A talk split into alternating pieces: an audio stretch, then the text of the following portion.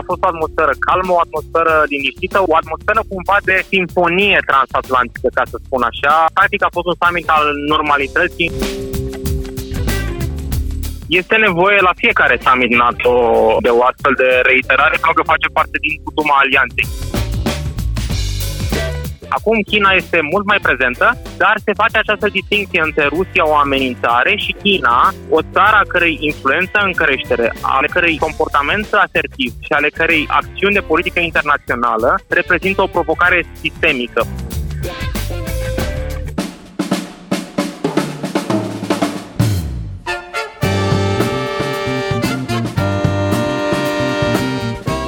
Timpul prezent cu Adela Greceanu și Matei Martin.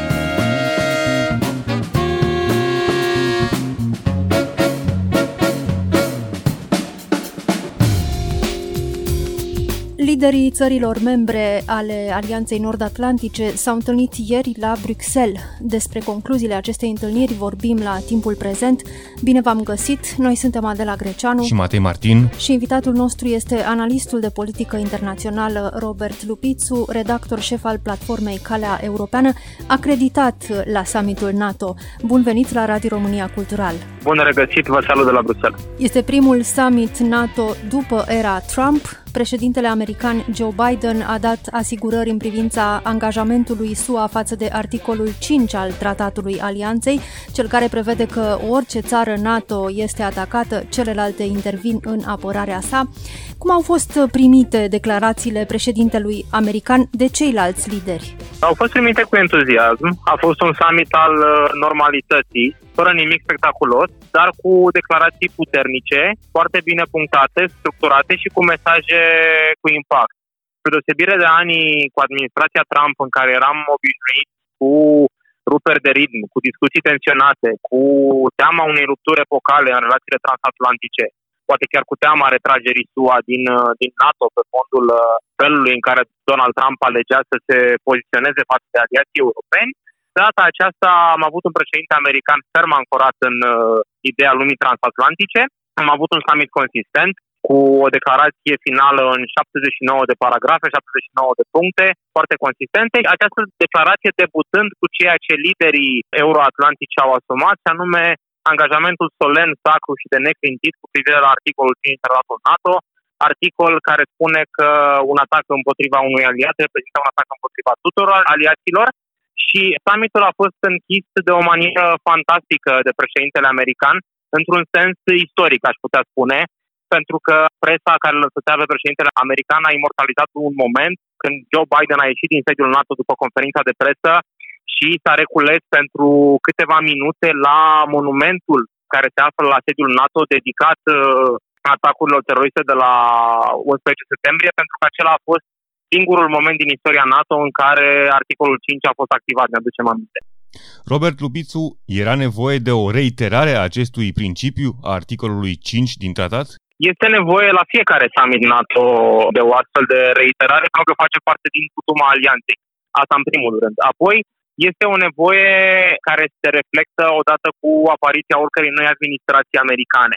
Deși e așteptat ca Joe Biden să facă acest lucru, pentru că a spus-o de când a fost inaugurat în funcția prezidențială, a spus-o și în contextul summitului G7, a spus-o și înaintea deplasării sale de la Cardiff Bay din Marea Britanie către Bruxelles și a afirmat-o și la, și la summitul NATO. Acum mai este un alt aspect foarte important pentru care acest articol a fost din nou menționat, deoarece provocările fie au rămas aceleași ca nume, fie s-au întețit activități, fie au apărut uh, noi provocări. Și aici mă refer la ceea ce și NATO și-a asumat uh, în premieră cel puțin în ultimii 20-30 de ani, după căderea cortinei de fier, o inserție interesantă în declarația finală a summitului, spunând că ne confruntăm cu o concurență sistemică la nivel global din partea regimurilor autoritare, din partea guvernelor autocrate al lumii. Deci, încă o dată, este un display, dacă vreți, este o imagine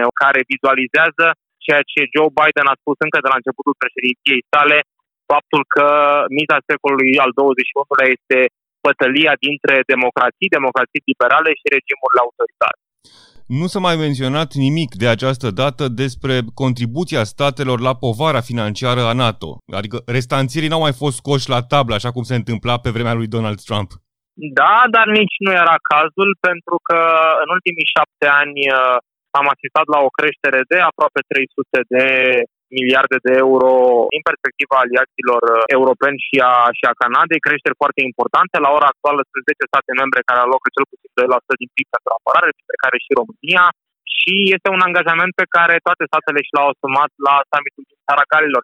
Donald Trump spunea un lucru real, dar un lucru real care a fost stabilit în timpul fostei administrații, în care Joe Biden era vicepreședinte, anume că toate statele membre își asumă ca până în 2024 să ajungă nu la 2% din PIB pentru apărare. El a fost reafirmat acest lucru dintr-o altă perspectivă, nu în sensul în care un stat e cotat sau un alt stat este pus la colț, ci din perspectiva ideii de nu doar să investim mai mult bani, ci să investim mai bine. Pentru că au fost discutate câteva subiecte particulare extrem de importante, fie felul cum se va adapta NATO schimbărilor climatice și ce impact au schimbările climatice pentru securitate, fie păstrarea avansului tehnologic uh, al alianței și al țărilor euroatlantice în competiția strategică cu China, cu Rusia, dar și cu alți actori, s-a decis chiar crearea unui accelerator pentru inovare în domeniul apărării și a unui fond pentru inovare care să stimuleze participarea uh, nu firmelor, companiilor de stat din interiorul ecosistemului transatlantic pentru a putea să inoveze împreună și să mențină acest avans tehnologic și din punct de vedere militar. Deci accentul pentru acești 2% cade din ce în ce mai mult nu pe ideea doar de a aloca, ci pe ideea de a investi bine și targetat. Ascensiunea Chinei și agresivitatea Rusiei au fost două dintre principalele teme ale acestui summit NATO. Care e, în concluzie, poziția statelor Alianței Nord-Atlantice în aceste chestiuni, Robert Lupițu? Aici sunt câteva aspecte care merită clarificate și punctate pentru că există tendința de a considera că acum Rusia și China sunt în același coș sau că Beijingul este o amenințare mai mare decât Rusia sau alte scenarii de gen. Realitatea este că declarația finală a summitului a reconfirmat poziția pe care NATO și o avansează din 2014 încoace, după anexarea ilegală a Crimeei și destabilizarea Ucrainei față de Federația Rusă, și anume că acțiunile agresive ale Federației Ruse rămân o amenințare pentru securitatea euroatlantică și de aici putem deriva în activități hibride, în acțiuni uh, de dezinformare, în uh, trupele care sunt plasate în zona Mării Negre și militarizarea Crimeei, în uh, situația din Marea de Azov, în conflictele prelungite care sunt nu, în Georgia, în Republica Moldova, în Ucraina, pentru că a fost un mesaj de susținere pentru reformele democratice din Republica Moldova la acest summit. Iar în ce privește China, China a fost menționată pentru prima dată în declarație finală a unui summit NATO, adică un document programator al alianței, la summitul aniversar de la Londra din 2019, și anume că recunoaștem influența în creșterea Chinei și o vom aborda împreună ca alianță. Acum China este mult mai prezentă, dar se face această distinție între Rusia, o amenințare, și China, o țară a cărei influență în creștere, ale cărei comportament asertiv și ale cărei acțiuni de politică internațională reprezintă o provocare sistemică. Ori asta în limbaj diplomatic arată că încă suntem cu un pas, doi în spate până când China va putea fi tratată ca o amenințare pentru, pentru Alianța Nord-Atlantică.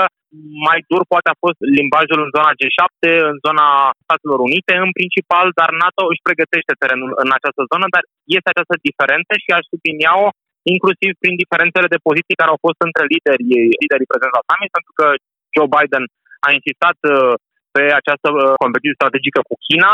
Angela Merkel, la față la ultimul summit NATO, a punctat foarte interesant și a spus că trebuie să existe o coordonare transatlantică pentru că Beijingul și Moscova cooperează foarte bine, chiar și din punct de vedere militar, lucru semnalat și în cadrul declarației finale a summitului ca punct de îngrijorare, și apoi un punct de vedere ușor divergent din partea președintelui francez Emmanuel Macron, care și prudent în egală măsură, care a cerut ca relațiile cu China să nu fie tratate doar din punct de vedere militar, pentru că spunea el, NATO este o alianță a Atlanticului de Nord și China nu are nimic de a face cu Atlanticul de Nord. Deci, iată un punct de vedere ușor divergent.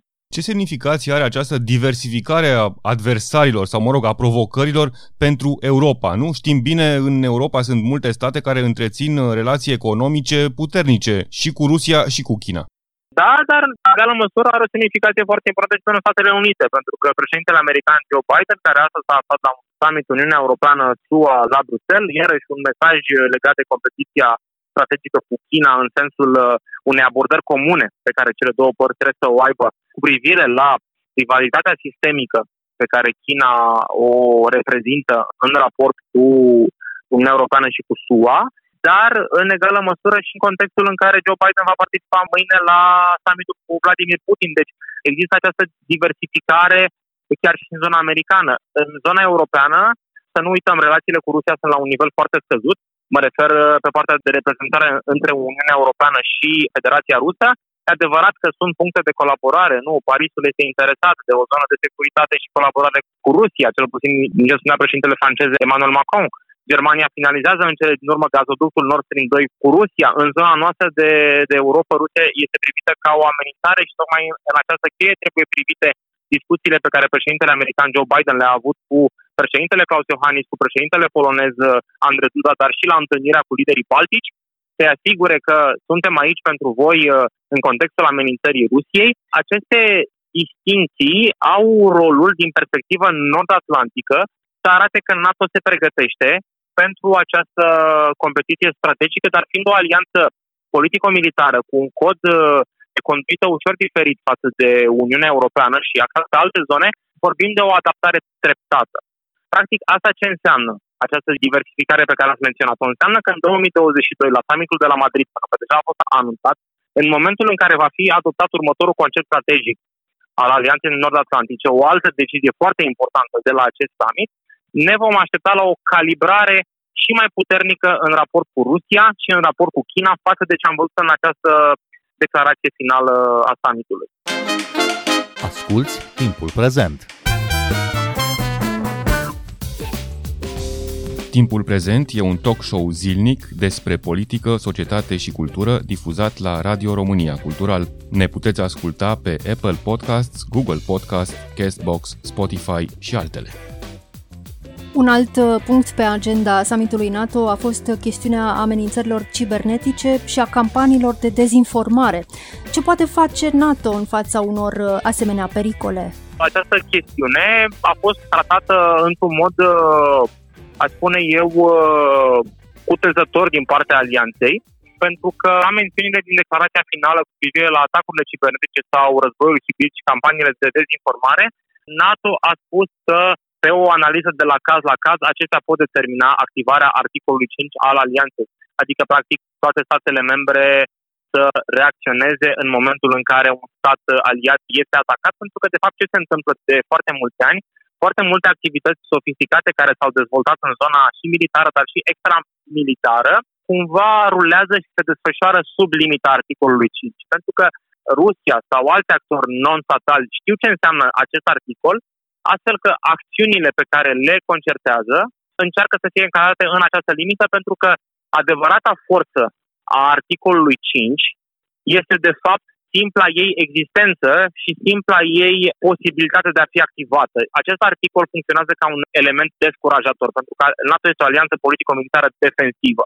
Cu alte cuvinte, mesajul este să ne avem acest articol, vă sfătuim să nu ne alterați modul de viață democratic, valorile, ordinea bazată pe reguli, nu ne atacați pentru că suntem unul pentru toți și toți pentru unul, dar ideea este descurajatoare în acest sens, apropo și de atacuri cibernetice, apropo și de acțiuni hibride și alte tactici subversive.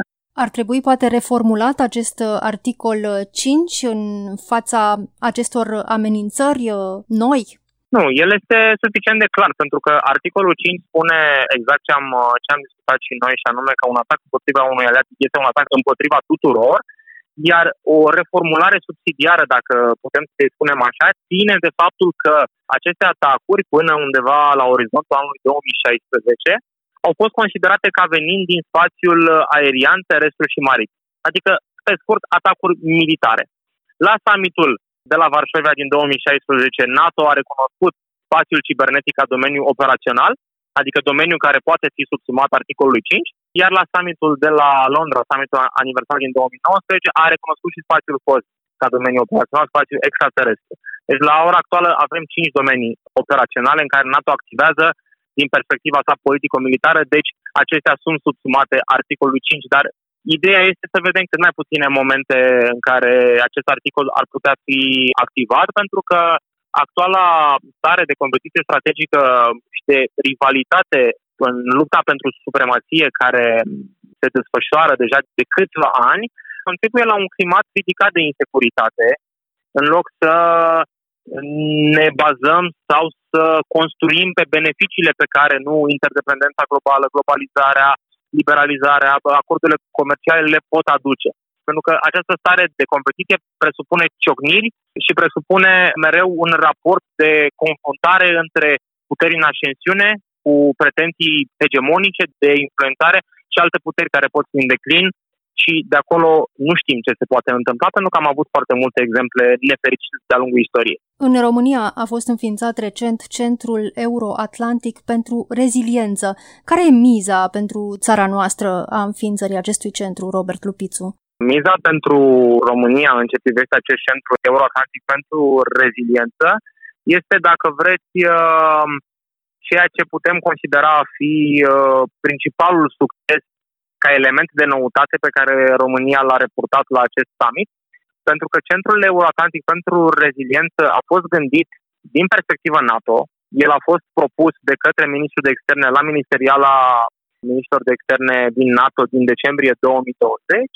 Apoi, treptat, el a fost uh, gândit până când a fost inaugurat la 31 mai, tocmai pentru că România a vrut să arate cât de preocupată este de un alt subiect central care a fost agenda summitului, și anume ideea de societăți mai puternice, deci societăți mai reziliente. Asta apropo de conceptualizarea și definirea acestui termen de reziliență, care de fapt înseamnă rezistența în cazul unui atac, o rezistență națională în primul rând, dar dacă avem 30 de rezistențe naționale la cote ridicate, la cote înalte, avem o întreagă reziliență transatlantică, fie în caz de atac, fie pentru a ne prezerva infrastructurile critice, sistemele de energie, sistemele de aprovizionare.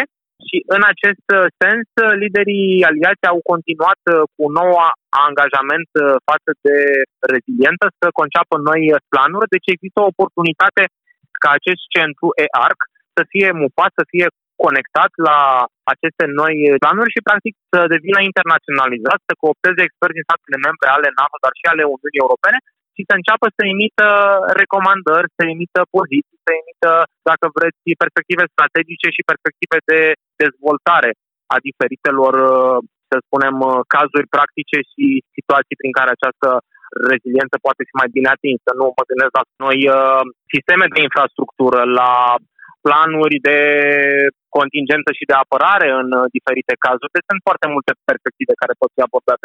Care a fost atmosfera la Bruxelles la summitul NATO de ieri, Robert Lupițu? Este exact cum spuneam, cum spuneam la început, a fost o atmosferă calmă, o atmosferă liniștită, o atmosferă cumva de simfonie transatlantică, ca să spun așa. Practic a fost un summit al normalității în care liderii euroatlantici uh, s-au reunit uh, pentru a-și reafirma valorile transatlantice, pentru a reafirma importanța NATO și pentru a pava calea înspre viitor. Pentru că, de fapt, acest summit trasează direcția către NATO 2030 prin decizia pentru conceptul strategic, care va fi luată, adică acest concept strategic va fi adoptat în 2022 și prin celelalte decizii pe care le-am, uh, le-am menționat și le-am discutat, însă mesajul este clar, America s-a întors pe aceeași partitură cu aliații europeni, acum rămâne și din partea aliaților europeni să se coordoneze cu partenerul strategic american, pentru că acum interlocutorul de la Casa Albă este unul care trăiește după deviza, pentru că el a spus de foarte multe ori, deviza unei Europe unite, libere, pașnice și care să trăiască în stare de pace. Summitul s-a încheiat cu o declarație finală destul de stufoasă, în aproape 80 de paragrafe, 80 de puncte. Ce înseamnă asta? N-am apucat să le atingem pe toate, nici nu ne-am propus asta, Robert Lupițu. Da, în general, summiturile decizionale cu caracter decizional, care de regulă se desfășoară bianual, nu odată la, la 2 ani, sunt destul de stufoase, destul de largi, chiar și declarația summitului din 2018, acea faimoasă dispută între Angela Merkel și Donald Trump pe marginea celor 2% pentru apărare, a avut tot 79 de puncte. Cred că este important să ne raportăm la acea declarație dincolo de fiecare punct în parte, poate la primele șase paragrafe ca eu le-aș defini și le-am definit ca axiome generale. Pentru că primul este exact ce am vorbit, articolul 5, al doilea este legat de sistemul valorii de care NATO aparține, democrație, apropo de ce discutam adineauri. Paragraful 3 se referă la starea de confruntare și de concurență sistemică cu regimurile autocratice și restul până la paragraful 6 trasează această cale spre viitor despre care am vorbit. Concept strategic, abordarea schimbărilor climatice, reziliență, accelerator pentru, pentru inovare, finanțări comune în cadrul unui buget comun al NATO mai uh, puternic, iar apoi, apropo de importanța acestei declarații și de poziționarea și raportarea la diferiți actori, în continuare această declarație cuprinde numai puțin de peste 60 de referiri la Federația Rusă și la acțiunile sale agresive și aș spune doar 10 referiri la China, însă având în vedere că Beijingul nu a fost niciodată menționat într-o declarație a NATO până în 2018, aș spune, iată, suficient de mult. Mâine va avea loc prima întâlnire dintre Joe Biden și Vladimir Putin. Ce semnificație a avut summitul NATO în perspectiva acestei întâlniri dintre președintele american și cel al Federației Ruse? Există mai multe semnificații, pentru că înaintea întâlnirii cu Vladimir Putin au existat uh, trei summituri. Summitul G7 din Marea Britanie, summitul NATO și summitul Uniunea Europeană Statele Unite.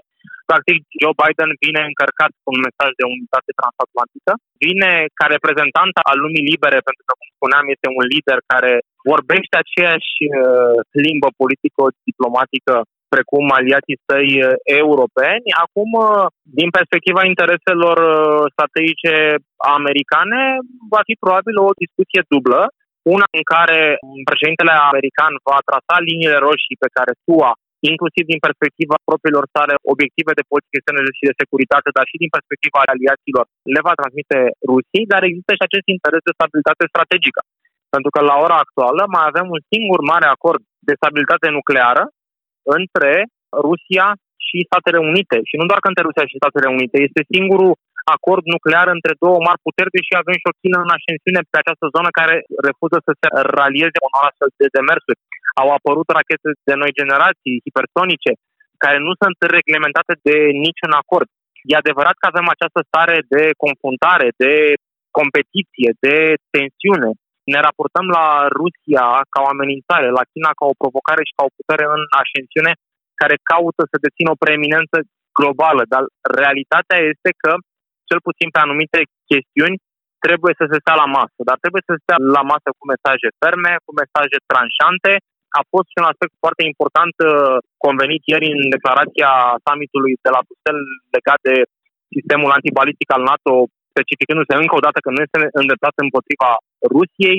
Chiar și președintele Klaus Iohannis a spus că este binevenită o discuție între președintele american și cel rus pe această chestiune pentru a reitera încă o dată că acest sistem este pur defensiv și că nu este îndreptat împotriva Rusiei, deci aceste discuții sunt, uh, sunt importante, dar sunt multiple valente, plus că există, din perspectiva americană, această încercare de a vedea cât de mult a influențat în epoca administrației Trump uh, relația cu Federația Rusă sau nu, pentru că Joe Biden vine în spate cu o experiență de peste 50 de ani, nu doar de politică, ci și de politică externă. Deci știe cu cine are de-a face. Deocamdată stau la masă în Europa președintele american Joe Biden și președintele rus Vladimir Putin.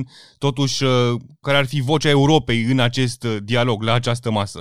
Vocea Europei la această masă, la ora actuală, nu putem vorbi de ea, pentru că este un summit bilateral între doi președinți uh, a două puteri importante pe scena globală, însă una dintre ele, Statele Unite, este principalul actor din interiorul unei alianțe politico-militare al cărei principal scop este să asigure securitatea euroatlantică și mă refer la NATO și este singura instituție occidentală capabilă să facă, să facă acest lucru. Summitul va avea loc pe teren neutru pentru că este clar că niciuna dintre părți nu poate asuma și nu dorește să-și asume o legitimare a celuilalt lider. Practic am putea vorbi de o reeditare așa istorică, cel puțin din punct de vedere geografic, a primului summit între Ronald Reagan și Mihail Gorbaciov, care a avut loc tot la Geneva în 1985. Nu cred că acest summit va produce o astfel de destindere în uh, relațiile celor, celor două state, dar cred că Europa ar trebui să fie convinsă și liniștită, mai ales după aceste cinci zile pline între Joe Biden și aliații europeni, și în cadrul G7 și la NATO și cu Uniunea Europeană că președintele american uh, va avea grijă de întregul interes transatlantic la această discuție și implicit uh, de interesul Europei. Robert Lupițu, mulțumim tare mult pentru această discuție. Mulțumesc și eu, numai bine. Noi suntem Adela Greceanu și Matei Martin. Ne găsiți și pe platformele de podcast. Abonați-vă la Timpul Prezent pe Castbox, Apple Podcasts și Spotify și urmăriți pagina de Facebook Timpul Prezent. Cu bine, pe curând! thank you